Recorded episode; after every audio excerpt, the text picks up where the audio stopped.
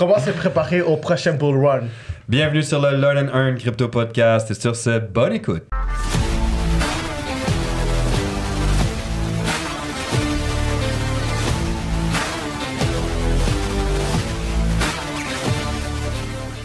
Nous sommes en compagnie de Jean-Philippe Rousseau, Et ça recommence. Roman Couperchon et Gory Sanga. Kandabel. Alors, comme vous savez déjà, nous ne sommes pas des conseillers financiers. Tout ce qu'on va voir ensemble aujourd'hui ne peut pas être vu comme un conseil financier. Vous devez faire vos propres recherches, analyses et décisions. L'investissement et le trading, c'est risqué. Risque, ça veut dire potentiel gain, mais aussi potentiel perte, voire grande perte. Donc, toujours utiliser de l'argent que vous pouvez vous permettre de perdre.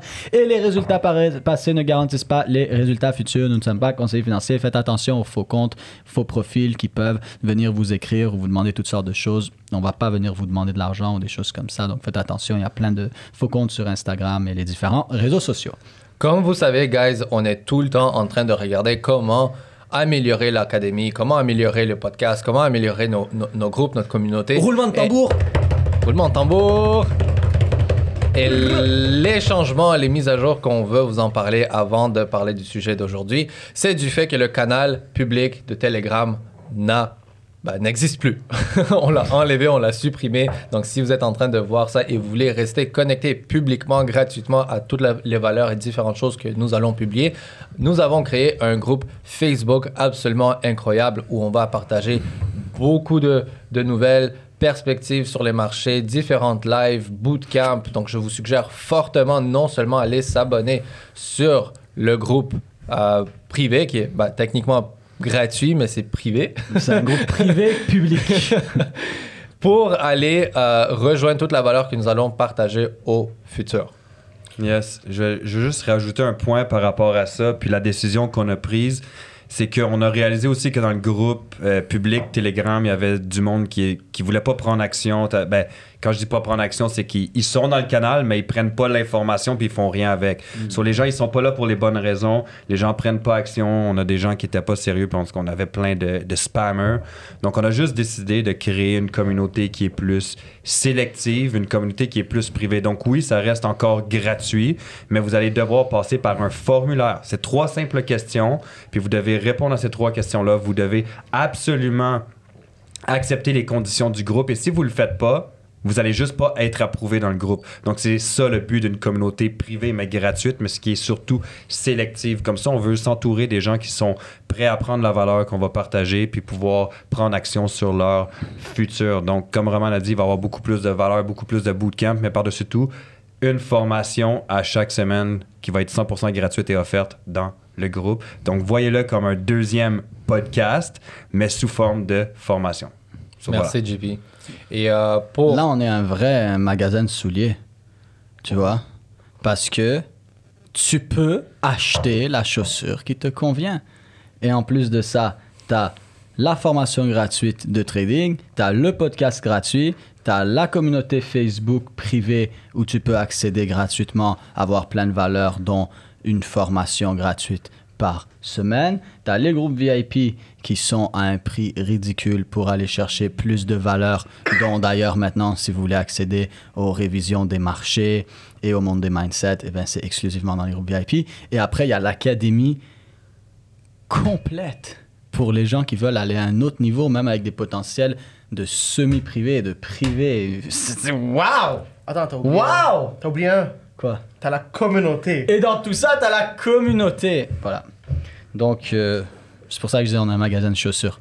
Tu peux vraiment mettre le soulier qui te convient le mieux. aujourd'hui pour comment se préparer au prochain Bull Run. Euh, personnellement, après avoir vécu deux Bull Run, un en 2016, non, c'était 17. c'était quand- 17 quand j'ai démarré, plus 20-21, euh, j'ai réalisé que les gens, en fait, euh, sous- sous-estiment en fait la, la préparation. Ils, ils ne prennent pas nécessairement la préparation en importance. Et quand maintenant, hop, on est en bull run, il faut comprendre que le bull run ne dure pas 10 ans. Ça va pas rester là pendant Ah. 5 ans en train d'attendre monsieur, madame, tout le monde.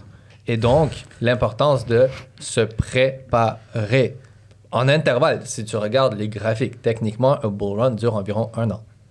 Donc, t'as pas tout le temps sur la planète à aller dire ah ouais je vais commencer à faire un budget euh, lorsque les choses vont aller mieux. Non, c'est le temps de le faire maintenant pour te préparer. Et donc la raison pourquoi on voulait faire cet épisode pour vous partager certains points autant mental, disciplinaire, financier qui peuvent énormément vous aider à se préparer pour le prochain bull run qui selon moi je suis pas un conseiller financier, mais selon moi, basé sur les statistiques, le halving de Bitcoin s'en vient en 2024. Yo, on va faire plein de fucking millionnaires. Ouais. Mais, Mais c'est un bon point ce que Roman vient de dire. Ouais, puis il y a une quote que j'aime par rapport à ça pour bien se préparer, c'est que si tu échoues à te préparer, ben tu te prépares d'échouer. Ça maintenant, ben, choisis qu'est-ce que tu veux. hein. Hmm. Moment de silence. Premier- premier point. Je sais pas quoi dire, c'est juste vrai, man. Prépare-toi. Comment? Ouais. Prépare-toi. Premier point, je pense que c'est euh, en rapport aussi avec ce qu'on parlait sur le dernier épisode qui euh, on prend en, en considération ta relation avec l'argent. Malheureusement, euh, plusieurs personnes n'ont aucune nécessairement éducation financière ou comment faire un budget, comment euh, diversifier son, son, son revenu. Est-ce que tu connais le pourcentage de ton revenu qui s'en va euh, aux impôts, qui s'en va à tes dépenses de, de, de tous Trop. les jours, comme le loyer, la nourriture, etc. Est-ce que tu as un pourcentage que tu dédies, par exemple, à toi-même pour te gâter, pour gâter ta famille? Donc, quel pourcentage, selon vous, les gens devraient mettre de côté pour eux-mêmes, pour les dépenses, pour Moi, je Investir. pour investir 99%. man. point neuf Dors dans la rue, achète-toi un sleeping bag, sois itinérant pendant un an. Prochain run, tu vas avoir ton mansion. No, Noodles Dola- Dollarama, là. Et Comment voilà. passer de itinérant à multimillionnaire? Le gars, il se crisse itinérant, il investit tout son argent, puis... Et voilà. Bien sûr, ceci n'est pas un conseil euh, Ouais, non, non, non, du hein, tout. c'est, c'est une blague. Ou pas. Mais c'est ça qu'il a fait. euh, J'ai Personnellement, j'ai toujours de la rencontré... misère à dire son nom, là, mais le CEO de Binance, hein, il a quitté sa job, il a vendu sa maison, il a acheté un petit appartement, il dormait sur un matelas, il mangeait genre des ramen noodles, puis il a juste mis tout son cash pendant deux ans de suite, puis tout ce qu'il avait accumulé dans Bitcoin. Back in the day, là. Wow. Ouais, c'était en comme 2014, 2013, 2012, quelque chose comme ça. Et aujourd'hui. Et aujourd'hui, Personnellement, j'ai j'ai eu une conversation avec plusieurs euh, personnes à succès. J'ai lu énormément et j'ai réalisé un pattern, si on veut, pour les gens qui sont riches et comment est-ce qu'ils font leur allocation financière. Ils disent souvent, ils suggèrent souvent que tes dépenses de tous les jours ou mensuelles, si on veut, euh, location d'auto, financement sur ton auto, loyer, nourriture, etc., toutes les autres dépenses euh, scolaires potentiellement, qui ne devraient pas dépenser environ 30 plus que 30%. ouais. Ouais, il ne devrait pas dépenser 30%. Après, bien évidemment, tu ne veux pas toujours travailler, travailler, travailler pour le prochain dollar, pour le prochain chèque. Alors, il te dit, gâte-toi. Prends un 5, prends un 10% pour te gâter. Pour faire de quoi Sortir en, famille, sortir toi-même, t'acheter de quoi que tu as envie. Et en fait, c'est pas nécessairement créer un budget parce que on, quand on parle de budget, on parle d'habitude. Et les gens n'ont pas l'habitude de créer un budget. Ils n'ont pas l'habitude d'être disciplinés avec l'argent. Donc, qu'est-ce qui est suggéré? En fait, c'est de planifier tes dépenses en avance. Hmm. Donc, si tu sais que tu as une 2000 euros ou une 2000 dollars qui va rentrer, ben déjà, prends un 30% pour le dédier à tes dépenses. Prends un 10% pour toi. Prends maintenant peut-être un 10%, un pourcentage que toi tu choisis pour des fonds d'urgence. Genre épargne urgence. Quelque chose Ça, qui arrive, urgence, hop, médical, euh, t'as as, une crevaison, prends cet argent-là. Euh, 15%, peut-être ça peut être des épargnes long terme, ça peut être investissement. Donc, moi, je trouve personnellement, ça m'a vraiment aidé. J'ai essayé de faire des budgets tellement de fois, ça n'a jamais fonctionné. Pourquoi? Parce que dans les habitudes, c'était pas dans mes habitudes d'être discipliné avec l'argent. Alors, qu'est-ce que j'ai fait? Je me suis reprogrammé. En fait, je vais déjà calculer mes dépenses pour le prochain chèque. Et dès que ce chèque rentrait, automatiquement, les allocations ont été faites. L'automatisation, excuse-moi, mais Ouais, c'est quelque chose que. Tony Robbins il explique tellement bien dans son livre Money. Il passe un chapitre complet. Et pour ceux qui ont lu le livre Money de Tony Robbins, si vous l'avez pas fait, allez le lire. Master the money. Master de, ouais, Master de Money. Money Master the Game. Ouais, cas, moi, je, je l'appelle Money, ok? Money. Money. Il y en a juste un de façon qui est par rapport. Ouais, voilà. Donc, Money, si vous écrivez Money Tony Robbins, vous allez le trouver. Et il explique comme un chapitre complet. Les chapitres sont longs dans ce livre. Mais c'est juste sur l'automatisation. Et comme la plupart des gens n'ont pas la discipline de le faire, fait que comme automatisez-le. Il y a des apps hein, pour Il y a ça. plein d'applications, il y a plein de choses pour automatiser. Euh, comme ça, dès que à toutes les temps de mois ou peu importe, à telle date, il y a telle somme qui se fait prélever automatiquement pour ci, il y a telle somme qui se fait prélever automatiquement pour ça, il y a telle somme qui va pour investir, il y a telle somme qui va de côté pour pouvoir investir. Puis de, de vraiment automatiser ça. Que ça se fasse de façon automatique parce qu'ils disent si tu le fais de façon manuelle, même si tu t'es mis une- un reminder, une petite alerte sur ton téléphone, tu risques de pas le faire. Donc vraiment d'aller l'automatiser ces choses-là. Ce qui revenait avec ce que tu étais en train de dire justement, Roman. Juste ajouter, euh, ben, tu vois, moi, j'ai rencontré des. Ben, je rencontre plein de personnes, puis certains d'entre eux, ils me disent, mais j'ai trop de dépenses pour pouvoir avoir. euh, comme faire une stratégie, comme tu viens de dire, Ro- Roman. So, Qu'est-ce que vous pourriez dire à quelqu'un comme ça? Souvent, c'est le- quelque chose, encore une fois, qui vient de livre Money. Et c'est un très bon livre. hein. Puis c'est vrai, c'est que les gens calculent mal leurs coûts. D'ailleurs, on en avait parlé, euh, Roman, avec la, la nouvelle Tesla que vous avez achetée, mais que finalement, avec la dépense d'essence de l'ancienne voiture, ça revient moins cher une Tesla neuve que l'ancienne voiture Qui, que- va, qui que vaut quatre fois la valeur de l'ancienne auto. Ouais. Ben, us- usagé, là. Ouais. Mais genre, même à prix neuf, à prix neuf, ta nouvelle auto est deux fois plus chère que l'autre à prix neuf. Ouais. Mais finalement, si tu regardes avec les paiements, l'essence, si, ça, ça revient le même prix, même voire euh, moins cher.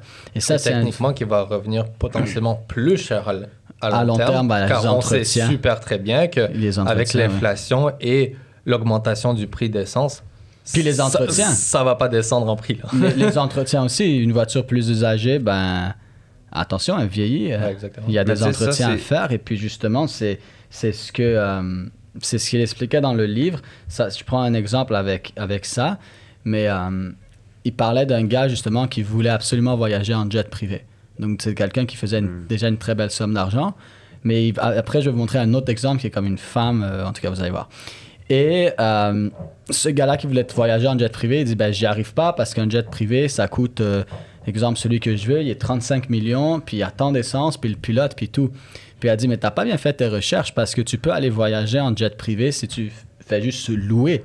Louer, tu, tu vas prendre un abonnement à 200 000 par année, puis ci, puis ça, puis tout. Puis ils avaient fait tout le calcul ensemble, puis pour faire tous les voyages qu'ils voulaient faire, ça lui coûtait 500 000 par année en jet privé avec ces locations-là. Mais de l'autre côté, sinon, il y aurait eu 35 millions à payer, plus le capitaine, plus l'essence, plus tous les trucs comme un, véhicule régulier. quoi. C'est ton véhicule, tu dois avoir des entretiens dessus aussi, puis tout.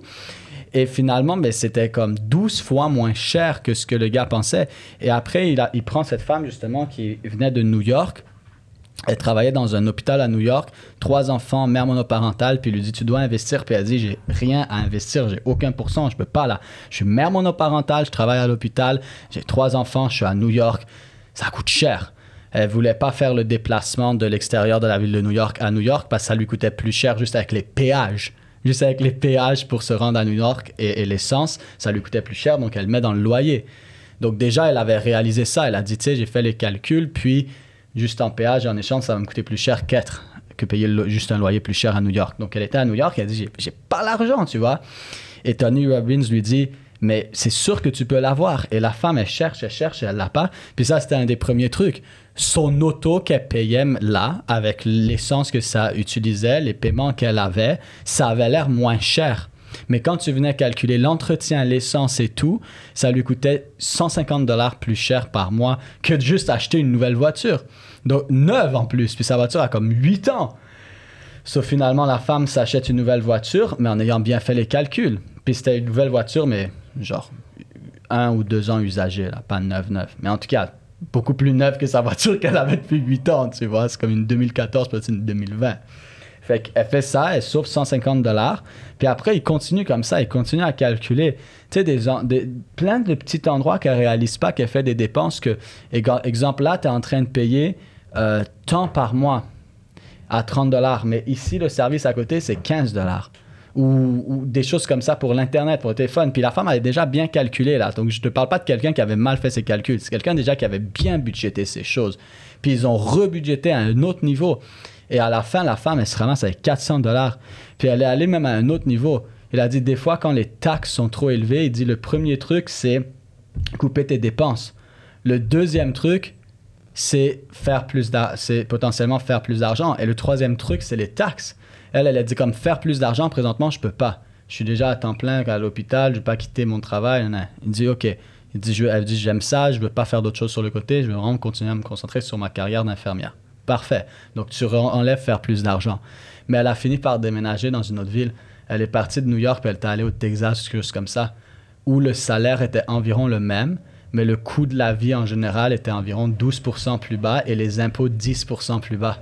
Fait que finalement, en déménageant, bien sûr, elle a dû déménager les trois enfants, l'école, les amis, les gens que tu connaisses, mais la qualité de vie qu'elle qu'elle a eue, finalement, après quelques années, maintenant, elle a, 20, elle a 24% de plus, plus le 500 dollars, ce qui lui fait comme 26% de plus d'argent, pas juste pour couvrir ses dépenses, non, 26% par mois de plus d'argent.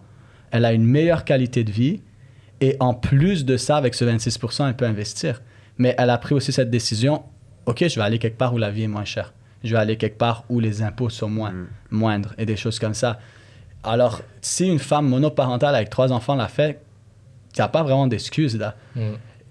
Faut juste avoir, faut juste avoir l'information parce que la réalité, c'est que, tu sais, il y a certains calculs que, mettons, nous, on va faire puis qu'on va être capable de calculer comme toi, tu as fait, mettons, avec ta Tesla parce qu'on est analytique. Mais c'est pas la réalité de la majorité du monde. Puis ils ont pas non plus ces connaissances-là pour ou l'information pour pouvoir le faire. So, maintenant la question, c'est qu'est-ce que ces personnes-là peuvent faire pour aller chercher justement cette information-là autre que de lire Money. le- hein? le livre Parce que Money, lisez. Money de Tony Robbins. Et Une autre petite astuce par rapport à ça, après, je laisse aller, c'est juste parce qu'on est dans, dans le sujet. Euh, C'était pas dans le livre Money, mais par exemple, ici au Québec, ben, au Canada, en Amérique du Nord, on, en parle souvent qu'il y a les cartes de crédit, les cartes de crédit, les cartes de crédit. De ça. Fucking Ouais, j'ai endetté, justement man. parlé de ça. Mais, ouais, vas-y, excuse-moi, vas-y. Mais le truc que les gens réalisent pas aussi, c'est que des fois, toutes ces cartes de crédit, avec le, prêt, le, le, le, le paiement minimum plus le- les intérêts, tu pourrais juste aller chercher, par exemple, avec la Banque des Jardins ou une, plein de banques, si tu fais tes choses moindrement correctement, un prêt personnel où tu viens prendre dans le fond, je sais pas, moi, tu te dis, j'ai 15 000 dollars de dette, j'ai trois cartes à 5 000 chacune, c'est 5 000 sur 6 000, c'est en train de défoncer mon crédit, puis nanana. Mais tu peux littéralement aller chercher 15 000 dollars de prêt personnel, exemple avec la Desjardins ou RBC ou ci ou ça.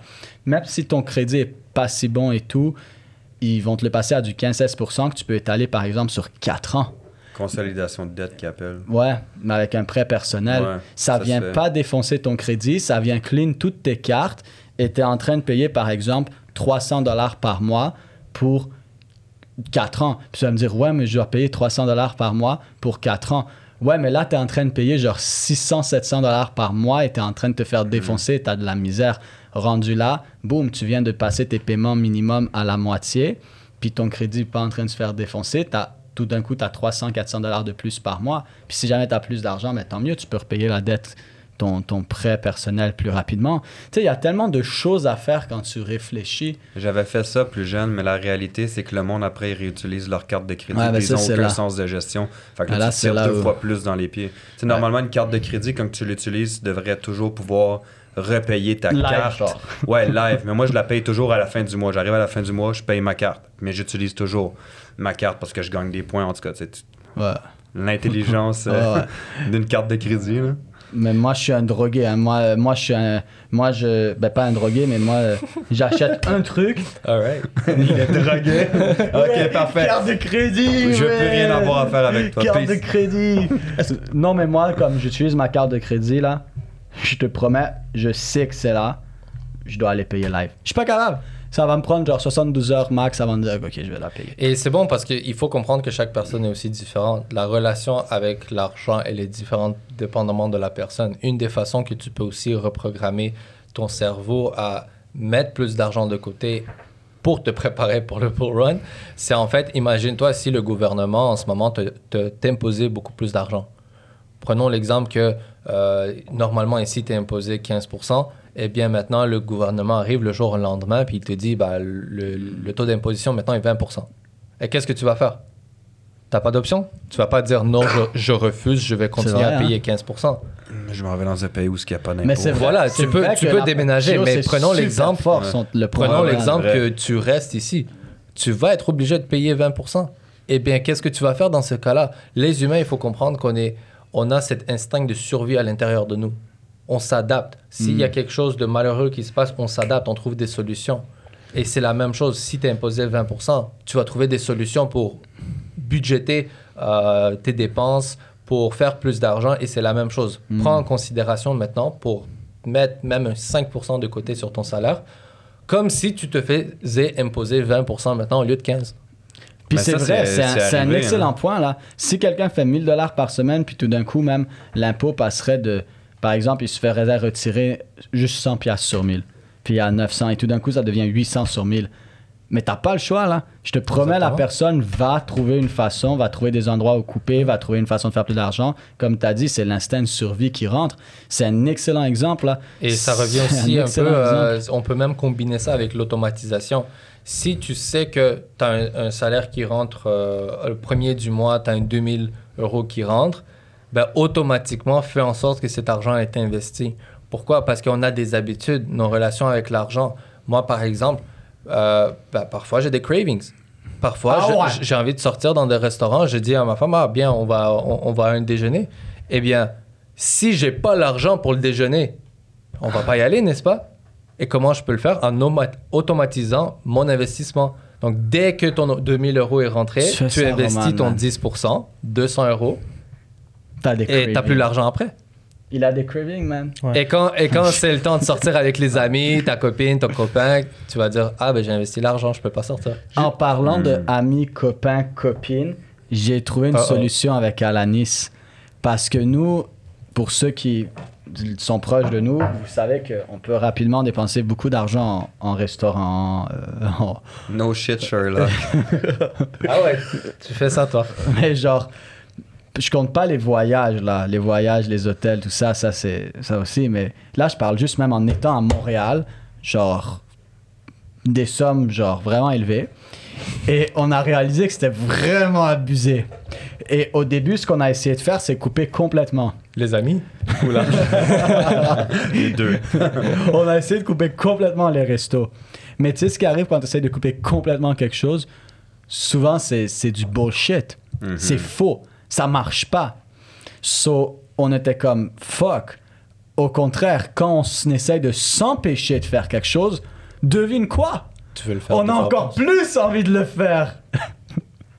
Alors maintenant, qu'est-ce qu'on a fait? Euh, C'est comme ça avec les enfants. ouais.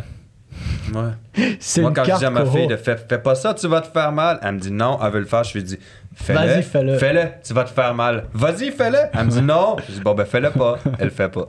Et voilà. c'est je suis pas affilié à Coro en passant mais on a on a quand on est parti en France et au Maroc on a trouvé des, des cartes c'est des cartes Coro c'est des cartes Mastercard mais tu rajoutes ton argent tu le transfères de ton compte en banque c'est c'est une compagnie canadienne ça se fait instantanément Il est pas affilié, mais le lien d'affiliation va être. dans la mais en tout cas c'est super cool parce que pour T'as as différents forfaits, puis en tout cas, quand tu voyages, genre, ils te chargent pas des frais. Nous, pour 9,99 par mois. non, mais en tout cas- Le lien dans la description. Ouais. Je suis sûr qu'il y a des gens qui vont chercher le lien pour vrai dans la description. Je vais le mettre, je vais le mettre. Tant- tant qu'à y aller. et, et ils cherchent des. En tout cas, et comme nous, on était en France et au Maroc, on a sauvé énormément d'argent parce qu'on payait avec cette carte-là, puis on n'avait pas les, les frais de conversion. C'est inclus dedans et tout. Mais on a fait maintenant une carte comme ça, qui est une carte conjointe. Puis c'est pas pour mettre. Ah, check la face à JP. Non, non, mais attends, j'ai mon compte, elle a son compte. C'est pas ça le but. Mais il a une On carte n'a jamais dit conjointe. que c'est mauvais d'avoir un compte conjoint. Non, j'en ai On un juste moi aussi, mais c'est juste pour payer les factures. So, nous, non, nous, c'est pas ça. nous, on a fait cette carte à Koho. Et ce qu'on fait, c'est qu'à tous les premiers du mois, elle met une somme X d'argent dedans, je mets une somme X d'argent dedans qui est déjà inclus dans le budget de chacun. Hmm. Et cette somme-là, c'est ce qu'on a le droit d'utiliser pour les restos. Nice. Alors là, maintenant, qu'est-ce qui se passe? C'est que par exemple, tu vas, tu utilises la carte.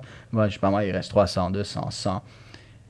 Mais s'il n'y a plus d'argent, il n'y a plus d'argent, bro. C'est fini. Ça, c'était l'argent pour le mois. Mais le fait qu'en fait, tu sais que tu as le droit de le faire, puis que tu as mis ça dans ton budget, puis qu'il y a cet argent sur cette carte-là, puis que tu fais ce que tu veux. Mais il y a juste ça dessus.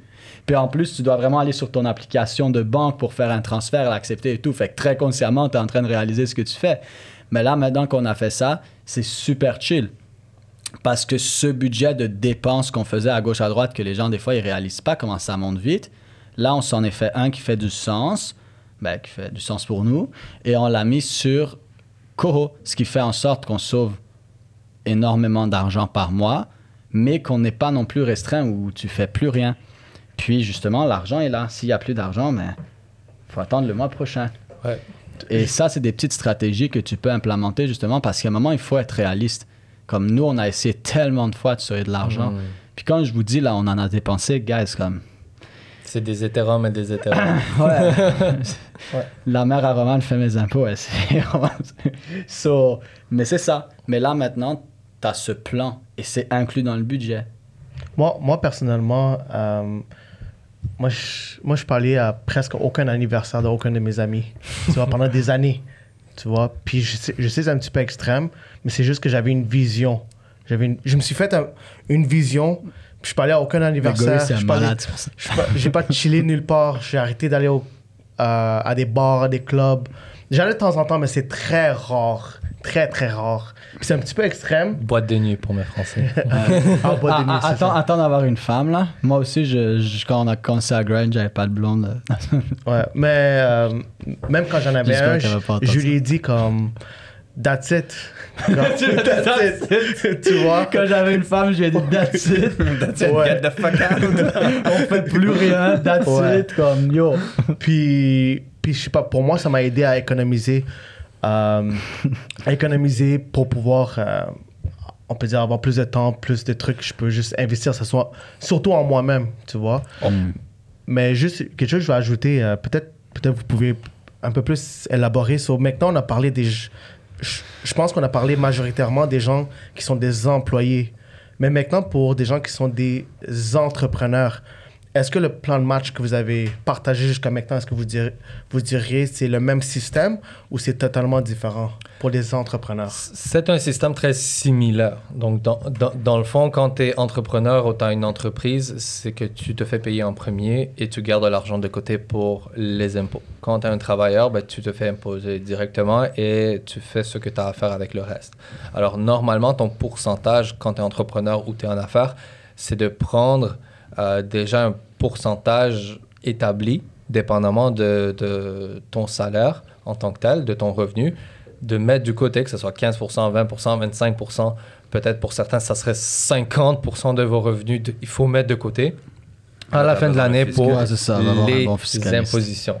Donc, euh, après, le reste, tu fais la même chose. Par exemple, tu mets 25% de côté pour euh, les impôts, tu mets même chose, 15% pour épargne, 10% pour toi, 10% pour euh, l'investissement, puis on va dire environ 30-40% pour tes dépenses. Normalement, ça dev- tu devrais t'adapter, mais le système est très euh, similaire. Similaire. Et là, sur cet épisode, on parle vraiment de finances, on parle d'argent, on parle des conversations que certaines personnes ne veulent pas avoir. Et ça va être inconfortable. Mais c'est en sortant de cette zone de confort qu'on va atteindre les résultats durant le bull run. Pour le prochain épisode, on pourrait parler des choses un peu plus techniques par rapport aux, aux différents projets, comment analyser, etc. Et mon Brain. point, ouais, exactement, Sam's on pourrait Brain. faire un, un épisode sur Sam's Brain, mais j'aimerais juste rajouter quelque chose par expérience. Avoir vécu deux bull runs, c'est pas seulement se préparer pour le bull run, mais c'est aussi pour se préparer après le bull Ouais, run. c'est c'est surtout ça. Donc, C'est la partie la plus importante. mets en considération l'argent que tu accumules de côté, que tu investis, de combien tu pourrais sortir à la fin de cette année de bull run. Hmm. Prenons l'exemple que tu sors avec un 10K ou 50K, 100K, 1 million. Toi, tu, tu choisis le chiffre avec lequel toi, tu vas, tu vas sortir. Eh bien, maintenant que tu as cette capitale, qu'est-ce que tu fais avec cet argent-là? Parce que moi, de mon côté, quand j'ai atteint mon premier six chiffres en portfolio, je ne savais pas comment le gérer. Alors, qu'est-ce que j'ai fait? Ben, je l'ai perdu.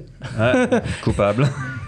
Et, et- et donc, je vous dis déjà, si ça, ça serait votre premier bull run, c'est préparez-vous à comment vous allez euh, à- alloquer, diversifier v- votre capital, Al- mais ça se dit allouer aussi. allouer, Allouer. allouer votre capital après le bull run. Tu peux dire allouer une euh, portion euh, de mon capital de façon équilibrée. euh, à D'une travers- façon. Et Samuel est tellement généreux qu'il va. Est-ce que ça serait pour euh, est-ce que ça serait pour fermer des dettes, ça serait pour investir en immobilier, ça serait pour juste garder un USDT, ça serait pour acheter euh, payer des vacances pour toute la famille, déjà prédéterminer qu'est-ce que vous allez faire avec l'argent et lorsque le temps va venir, vous avez un plan. Ouais. Puis quelque chose qui est nice par rapport à ce que tu dis, surtout pour les gens qui sont comme Ben, je veux quitter mon emploi aussi ou ça, c'est de euh, mettre de l'argent de côté pour vivre sur cet argent-là. Donc si par exemple là maintenant tu fais ton budget, tu fais tes choses, le bull run arrive, tu continues à faire ton budget, tu continues à faire tes choses. Tu sais par exemple que ça te coûte 40 000 dollars par année vivre. Mais tu peux arrondir à 50 000 et littéralement te fixer un objectif qui est par exemple, ben, je veux, je sais pas moi, si je sors 400 000 dollars, je garde 250 000 de côté pour vivre. Oui, tu peux utiliser ce 250 000 pour, pour potentiellement réinvestir ou des choses comme ça, mais même juste te dire non, ce 250 000 là, c'est pour vivre. Soit tu as 5 ans de salaire, ce qui te donne en masse de temps de réinvestir l'autre 200 000 et d'arriver dans un prochain bull run et de faire d'autres choses. Ouais. Et ça, c'est quelque chose de super intéressant à faire. Et tu n'es même pas nécessairement obligé de euh, aller, je sais pas moi, quelqu'un qui dit Mais moi, Samuel, je commence maintenant, puis je fais 100, ça me coûte 100 000 par année vivre parce que je fais 200 000 comme euh, ingénieur, en je sais pas quoi. C'est sûr que peut-être, normalement, ton salaire est plus élevé. Donc, tu devrais pas avoir de problème. C'est proportionnel, là. Quelqu'un qui me dit justement, mais je fais 200 000 par année, ça me coûte 100 000 par année vivre. Je sais pas si je vais être capable de faire 500 000 à mon tabarnouche, coupe des dépenses. Parce que si tu fais un salaire de 200 000 brut, que ça te coûte 100 000 vivre, tu coupes des dépenses et puis tu auras autant d'argent à investir. Mais tu peux aussi juste mettre la moitié. Quelqu'un pourrait dire, ben, moi, c'est un peu compliqué pour moi, blablabla. Mais au lieu d'aller chercher 50 000, va chercher 25 000. Va chercher 25 000. Ça veut dire quoi? Ça veut dire que pour les cinq prochaines années après le bull run, tu peux travailler à temps partiel dans ta job, puis à temps plein à l'autre temps partiel dans tes buts. Tu n'es pas nécessairement obligé de quitter d'un coup. Mais moi, c'est ce que j'ai fait aussi au dernier bull run. J'ai regardé, ça me coûte tant pour vivre. Parfait. Ben, je sors telle somme d'argent. Puis oui, vous allez me dire, ouais, mais si elle reste là à rien faire, euh, ben si elle reste là à rien faire, tu perds de l'argent à chaque année, c'est ça. Mais je m'en fous parce que si tu te dis que ça te coûte 250 000 et tu as sorti 500 000, l'autre 250 000, c'est pour investir. L'autre 250 000, oui, il dort à rien faire. Mais tu peux toujours le mettre dans des endroits avec. C'est rare que je vais dire ça, mais avec la banque ou des choses comme ça, surtout au Canada, ce qui sont extrêmement sécuritaires. Mais le but de cet argent-là, c'est pas de l'investir. C'est vraiment genre. C'est comme si tu t'étais sorti un salaire d'un coup. Et ça, c'est un truc dangereux parce que des fois, les gens, ce qu'ils vont faire, c'est sortir ce 250 000 là et vouloir le réinvestir en disant Ah, mais là, ça, ça y est, je peux rentrer puis je vais faire 100% facilement. Ça se peut que tu raison, comme ça se peut que tu tort. Et là, finalement, et là, finalement ben, tu le quittes pas, ton travail.